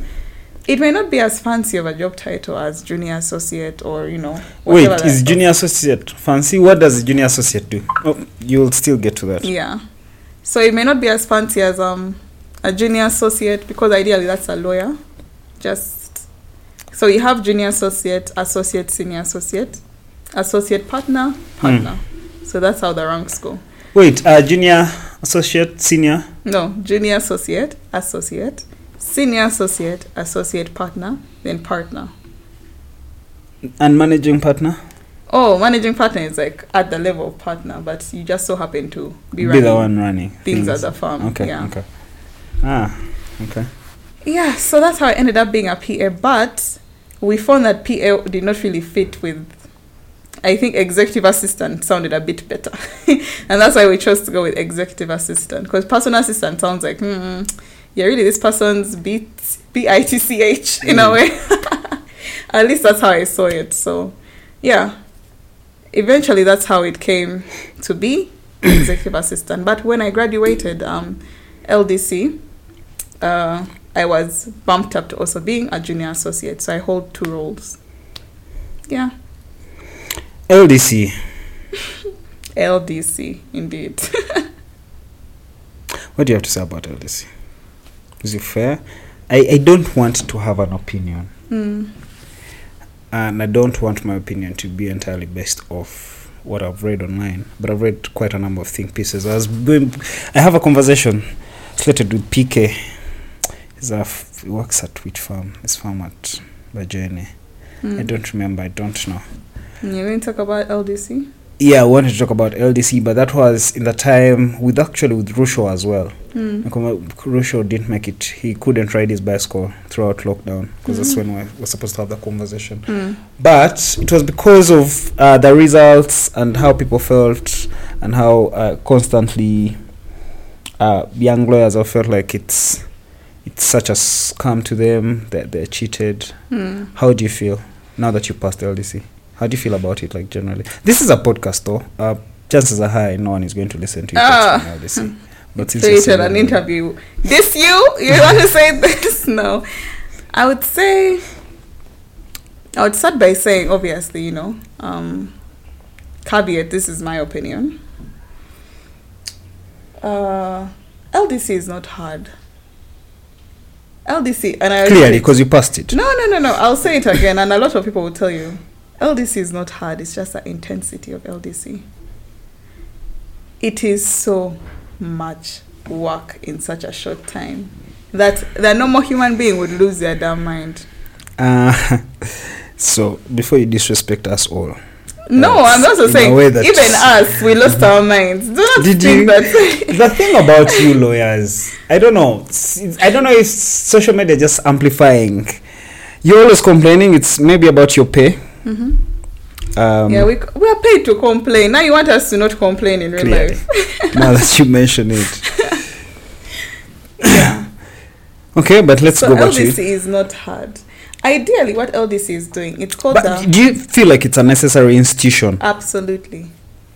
LDC in itself is extremely necessary for practice because it's a diploma in legal practice. Uh-huh. At law school, you're, what you're learning is a theory. You're going to learn a bunch of things over four years, but it's only just theory. You're learning what case, what was decided, and of course, in exams, you'll apply that law to the facts. But what LDC gives you is how the law is practiced. What are you supposed to do in court? How do you reason in a case? How do you actually apply the facts to the law? Mm. But the problem with LDC is that it's just nine months, and in those nine months, you need to squeeze everything that you did in four years within just one week normally, and what we call a workshop. And that means you have to have already remembered all the knowledge you had in in law school, but also there are these other extra things that you need to learn because you now need to connect that theory to the practical. Yeah. So that's why I'm saying it's not hard, especially for someone who is ideally a good student. That means you read your books, you write your notes, you come to class, you ask teachers questions. you do your part. Yeah. But it's just the amount of work is absolutely absurd. because it's a lot of you can imagine your your ideal routine at LDC would be you have a class today, what we call a workshop, okay? With the PA and the professional assistant, professional. Anyway, they're called PA. I think they're called professional assistants, where you sit down and you kind of um, you present to them what you believe the course of action in a certain. We call them workshops. Was so like let's say it's a case, how that case should be addressed, the facts, the documents you're supposed to draft, which you're supposed to handwrite them. But before you came for this class, you should have handwritten every single thing that you are talking about in class. And in the class, you're also writing to correct because you, you could have written wrong things, by the way. So if you wrote wrong things for the workshop, you have to go back and rewrite. Then you go back, you write notes for the next class, which is on Wednesday. But in between Wednesday and Tues- Tuesday and Monday, you have other book classes for like what we call category B subjects. So that's like trial advocacy, professional conduct. Um, we even do accounting and tax, which kills us who don't know math, Bambi. I feel like tax though should be included every. Yeah, we, we do a bit of tax. yeah. It's, So your week is just full of doing tests and classes and writing notes, and then the next week it's a whole other subject with all different things, bulky as hell, and that's the routine you got on again. Okay, but my again impression though again. is um, even the people that have felt sorry. By the way, we're going to install AC very soon. man, Need- You should open this curtain. So the other thing is, what I got from the conversations online were Mhm. like even the people that have done that have Yes. still been cheated. So I, I was going to come to even though you're a very smart person you can fail ldc and i think it's something more people okay, you get prepared for it and it's scary because no one wants to repeat LDC. but again, the sheer amount of work that you need to do. Also, the way that it's taught most times, you can find a professional assistant tells you one thing in one class, and then another tells you another. Then another has another opinion, just like how the law is. So, you, when you come to address it in a paper, you could be right in the way that you think it was supposed to be addressed, but to the person who is marking it's wrong. So there's also that lack of knowing what the sub how subjective it is as opposed to being objective. Mm. I think that's also an issue because you can get out of a paper and someone says, I wrote the exact same things as Mark, but Mark passed and I failed. So that also becomes a problem because now you don't know is it the person that marked Mark that marked him differently or is it me who was who misfired? So when it comes to my friends who are engineers, Mhm. what their issues are, uh, what they learn is not applicable here. In Uganda. Yeah, like uh, you you can't learn how to construct airports because there are no airports to construct. but still, you lawyers come out to complain more than than that. So besides, okay, interpretation and you for you you feel it's genuine. The system is is is working well. Guys who are passing are supposed to pass.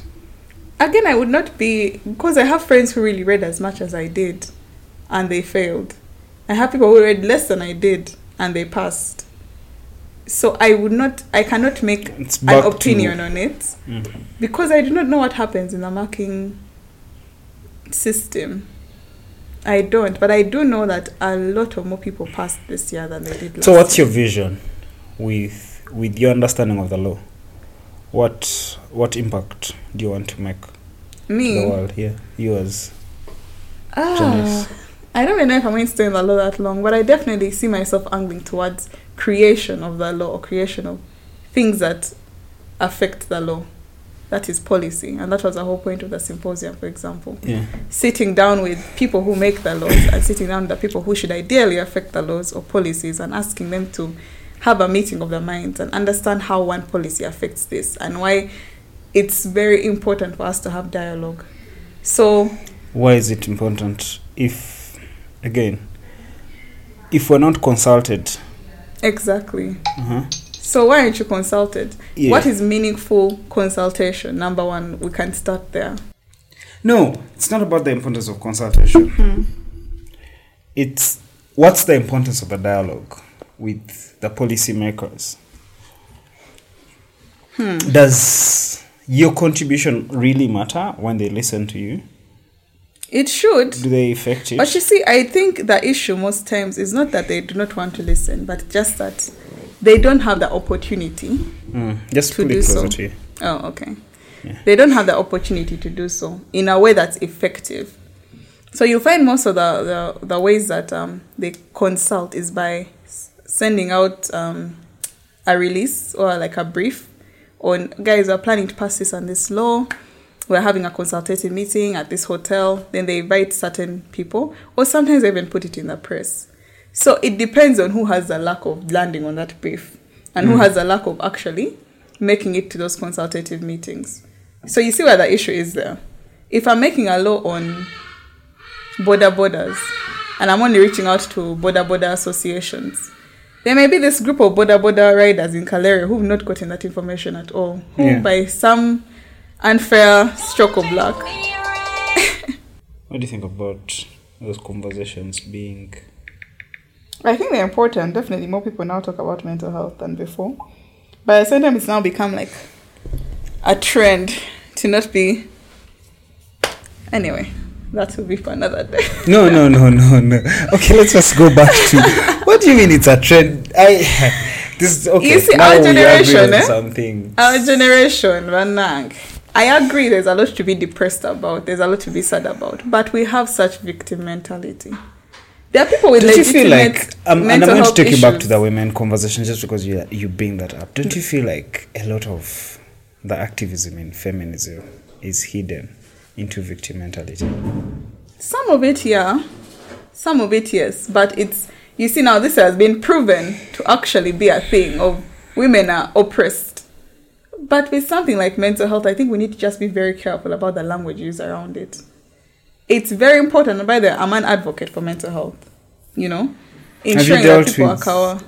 Any mental health illnesses? No, I would not say. Of course, everyone has a bouts of depression. Everyone has a bouts of anxiety. I'm a Nah, very a lot of anxious people person. are, are, are sad and they mistake that for. Yes, and that's my problem. Of we have begun to say things are a certain way when they are not.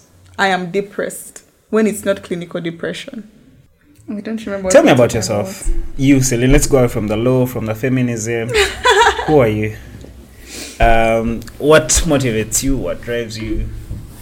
Uh, yeah. What do you do? Do you meditate? How do you get through life? Do you smoke a lot of weed and get high? Well, And what is weed? uh, I would say I'm still finding myself. So that's why it's a very difficult question to ask. Many people have concrete answers to this. I am this, I have motivations in this. But I believe I I change every after a time being. Eh? No, you have to cut that out. I change every I keep discovering myself is what I would say. Like up until maybe last year, I may not be like I, I liked maybe self help books, but now I do because I like, you know, finding things out like that. Up until recently, I did not like listening to things of science fiction. They did not interest me at all. But now I find myself reading more about the Big Bang Theory and, you know, Oh, string we should, you should theory. have started with the Big Bang. Okay. okay, now, uh huh. This is why I should have let you finish the tell me about yourself in the beginning. I know, because I, I, at the heart of it, I would say I'm a very curious person. I'm always seeking out knowledge. I'm, I have an insatiable thirst for knowledge. And you know, ob- obviously, I believe you never stop learning. Yeah. And that's one of the things that gives you so much anxiety. Even as an adult, you never know everything about everything. Mm. Does that make sense? Yeah. Like, there's always so much to know, and there's always so much you're ignorant about, which is a, it's an unsettling feeling. Do you ever get scared of being ignorant about some stuff? It definitely, it's, it's a worry of mine because I can be in a conversation and I'm like, huh, why don't I know about this? But at the same time, I've learned to kind of have hmm. what my mentor has taught me to be learner's mind or beginner's mind, Kenneth. No, dope. Of you cannot know everything, but with everything, approach it like you're just learning it from scratch. So I think that has taken away from the fact, the fear of not knowing something.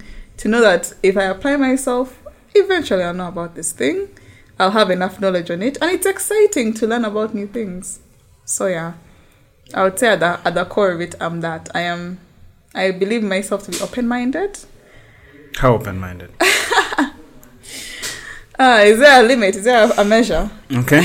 Adventurous? Oh Do you like god, you see. I'm also lazy at the same time. So these things of mine are oh, we're going quad biking, or going bungee jumping. Mm, I'd rather be somewhere at the spa, you know, drinking a mimosa. Sup life, girl. so yeah. I don't have What any. legacy are you trying to leave behind? Ooh, those are tough questions. A legacy. Hmm. Have you ever imagined one? You see, but since you say, do you have like purpose already? Do you feel like you've found your purpose? No. And you see, that's a very scary th- feeling coming out of school, and you know, because up until that point, you have one thing you're driving for is to graduate. Then you graduate school, and you are left in this state of abba. just, okay, Yeah. I don't know what I want to do. What's next? Should I go for master? Should I do this? Oh, should I be a human rights defender? What do I even truly believe in? What are my core values? And that's why I find it so important to be close to God because He's the one constant that does not ever change. And I believe that His plan for everyone, even yourself included, who has doubts, is incredible. And you can believe that to be true. Yeah. So I think finding that pillar in the confusion. So to answer your question, no, I don't know if I have a purpose yet. I don't know what my purpose is exactly, Hmm. but I know it's something great. I know it's something that's going to be impactful, that is going to leave behind hopefully a legacy and my name. What are you doing to to like realize your purpose? I do you feel like you have to do something about it? Like Yes, I definitely believe if if you if you stay hopeless and about also what your purpose is. You'll never find it. Are you don't like a career person? Are you are you looking at becoming the chief justice? Please, I don't want to work for the judiciary. um, I'm looking more on again impacting change through the law, which okay, also people in the judiciary do, but being at the I driving feel like wheel. only them do it actually, right? no, because who makes all of our laws? Who passes them?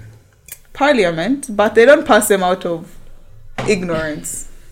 Those laws are very detailed. And actually every law that passed that is passed has a history behind it and the reason why it was passed and why it's been put in place, why it's it's needed. So putting laws like that in place that are actually going to help Uganda. Which you know sounds like, you know, oh I wanna help people and change people's lives, but it's actually it can happen. It is something that's achievable. If you put your mind to it. Like help in terms of what? What are you looking at? What problems have you are you realizing as you grow up that yo this needs to change? Because I'll tell you, uh, Mm-hmm. the problems I would want you to help me fix are arresting young people Hmm. for marijuana smoking. I feel like we So should really decriminalize yeah. weed. Uh, it's, it's a big conversation yeah. because a lot of people's lives are taken away just for that here. Like a big chunk are taken in one night and arrested for good, and I've seen And if this. you know happen. like the histories of those laws, it's so funny. You see most of the laws that we have we just adopted from Britain without even knowing why. and now those guys are actually really decriminalizing. yeah, they, they remove them and as we stay like ah weed is bad. Why? Because it's bad. Have you seen how people are when they're on weed? that And kind of thing. yeah, but yeah. it's yeah, you see now thinking about why certain laws are there and removing the ones that we no longer need and putting the ones in place that we do need. I've not yet known how I'll go about that. I know it's not going to be me alone. Yeah. But yeah, definitely something along those lines. And legacy, as we conclude, Legacy. Ah still helping people, an impact, right? I do not know. And I think it takes a lot to say I don't know. I could have made up some No. shit and say, me, I want my legacy to be this and that. But I think as a lot of young people who are coming out of school, who are hmm. not very sure as to what their path is, I'll say with confidence, I don't know what my legacy is, but I am going to have a damn fun finding it out. Because that's the point of life, just wading your way through until you land on something that you feel is your legacy. Do you believe? And you never even know if you have a legacy. Do I believe in afterlife? That's the last question. I promise. You're done. I mean, I have to. I lost my mother recently. there's life after death? Oh, sorry Yes. about your mom. I have to. When you say recently, how? Last year. Okay. So yeah, it was pretty recent. But I would say I know it is the reason being that I know people who pass away don't just disappear into oblivion, you know? So if you feel like she's somewhere up there watching over you? It doesn't even have to be up there. I lost my mom when I was four years. Ah, that's young. That's Yeah, really young. I don't even think you remember. Do you remember her face? So everything I know about her was told to me. Yeah. That's how bad it is. But I never feel like I feel like she's resting. I know. I, I don't know really. But I feel like when I want to think about her to like hide into bask into life and being tough on me, I think about her. I, I, I use her as a consolation that oh maybe if you're here, mm. but I know it's just a whole lie. Like she's not. She has never been part of my life, Yeah. and I don't feel like she exists. Like I don't feel like if You I die, I'll meet her. Yeah. I get I that. like that there's an end. Like when we die, that's it. really? Yeah. Do you believe there's a difference between mark the body and mark the The consciousness? because if you believe that, then I don't think you can think that you just end. Like, as you think, everything that you do, your essence, that's where it ends? That's all? You don't believe that? No, definitely not. This can't just all disappear. You can't just all disappear. Your body can, surely. It's the same reason we can lose limbs and still function. But there is something that makes you you. Is it your physical body? Or there's a difference between your physical body and what makes Mark Mark? the mark mark has to operate in the physical body. Like Not necessarily. In your dreams, you're not in your physical body. I never see myself in the dreams, but if I, Exactly. It's your essence or whatever spiritual whatever spiritual thing you believe in, that's what's in playing in your dreams. Ideally. Okay, that's how I think about it at least. do you dream every day? Not every day. Do you know I lost track of my dreams? Like they got, they reach a time where now they don't come. Damn. Yeah, but I know some reason as to why. Like you just sleep Yes. and it's black yes, every night, yes, every day. You're in, you're out. yes. Oh Lord. But a big chunk of that maybe comes from the marijuana. Ah. Yeah, so because it. But even takes away from marijuana is a bit sleep. spiritual. Yeah, some bit of it. Like um, there's when it will help me get into my mind very well. Mm-hmm. But there's I don't remember the dream, and that's there's when I used to remember the dreams. Like I would wake up and, And know write. that. But now, no, I know that I would, I dreamt about something. Mhm, But you can't remember Yeah. what it was. Maybe it's just a bit of weak memory. That's also a thing. Yeah, Because if you're very intent on knowing what you dreamt about, that's it can't happen. As soon as you wake up, you can write, which I think is teetering on some spiritual. you don't know what you may jump upon. So, All right. Yeah. Um. hmm. Again, very interesting. I now that I learn about your mom, I can't not just ask. What does her going away mean? What does what has it done to you? Do you feel like there's a whole of you missing? You, how was she a part of you? Do you want to talk about that? yeah, it's fine. Hmm. You see, there are people who don't like talking about those things, but then the others who it's very therapeutic. And I have found that when someone has gone through a similar experience, it's very helpful to hear about it from someone else's perspective as well. So I will say that I was extremely close to my mom. I'm talking, you know, Buddies, hey, friends. oh, but I would wake up in the morning just to hang out with her. I say, Mom, I'm following you everywhere you go today. And that was just how we were, our plot. I believe she knew everything about me and she knew me the best in this world. As most moms She knew everyone you're dating. Yes, yeah, so like when I, when I used to tell her, she would kind of, you know, like, hmm. she would tell because that's how ideally when you're close. right? Yeah. And, She has been where you have been. right, and now you're trying to lie to her, like, I'm going for a sleepover. Oh, where are you going? Staying here. Yeah, so I would say that, and it was a thing with all my siblings, we're all equally close to my mom. So losing her was very, very sudden, extremely sudden, because she died from something that was not uh, foreseeable. But I would say it's one of the things that has also shown me who I am. You know, as human beings, we're very resilient. We're very we're stronger than we think, because ideally, something you thought would break you, it doesn't.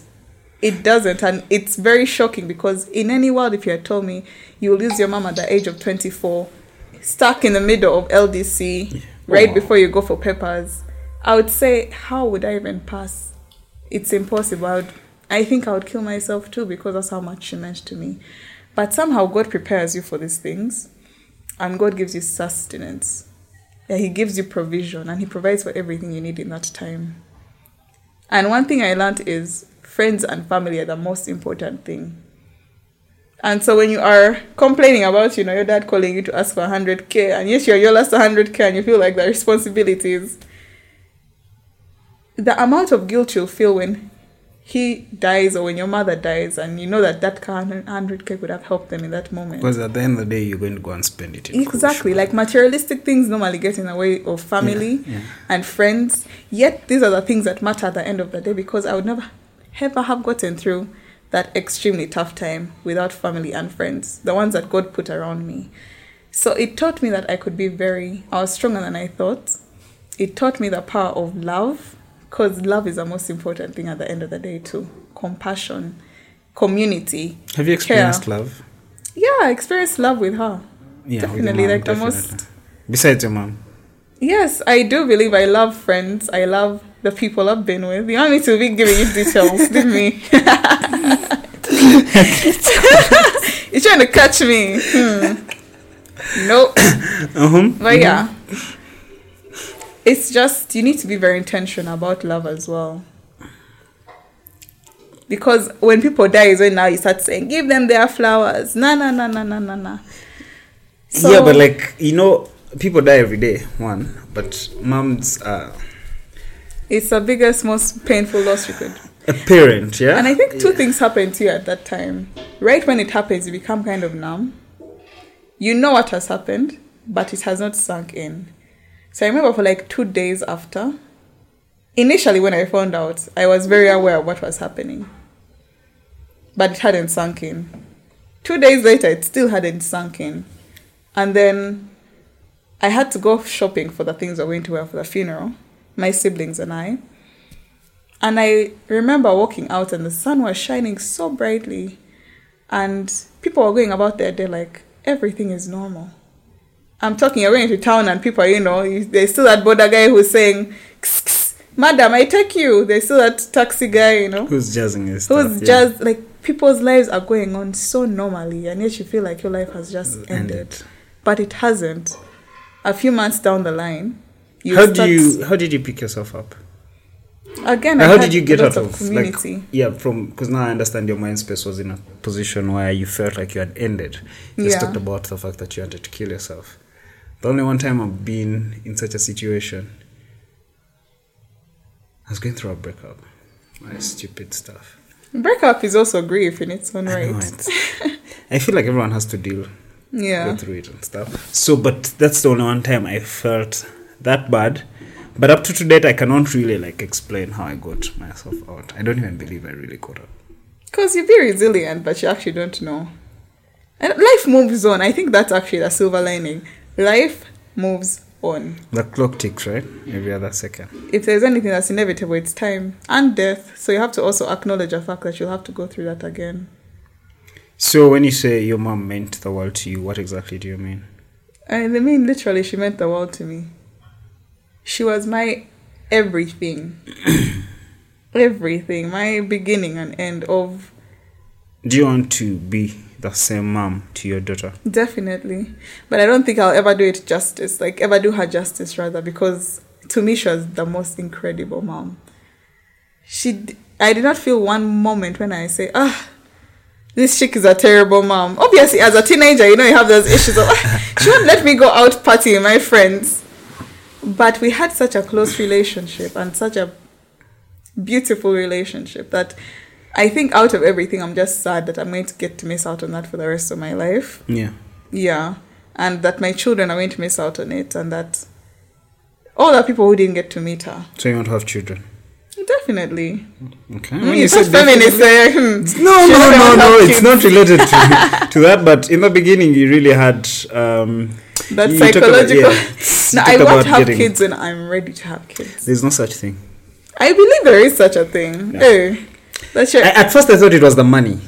no, it's not the money. You can have all the money, but emotionally, you're not mature enough to have a kid. Yeah, but how do you know that you're going to be emotionally mature? I think when you are ready to be a, an adult. not an adult, but you're ready to know that you'll have to sacrifice a lot for this child, but know that the love at the end of the day should be more than anything. Like you're willing to give yourself.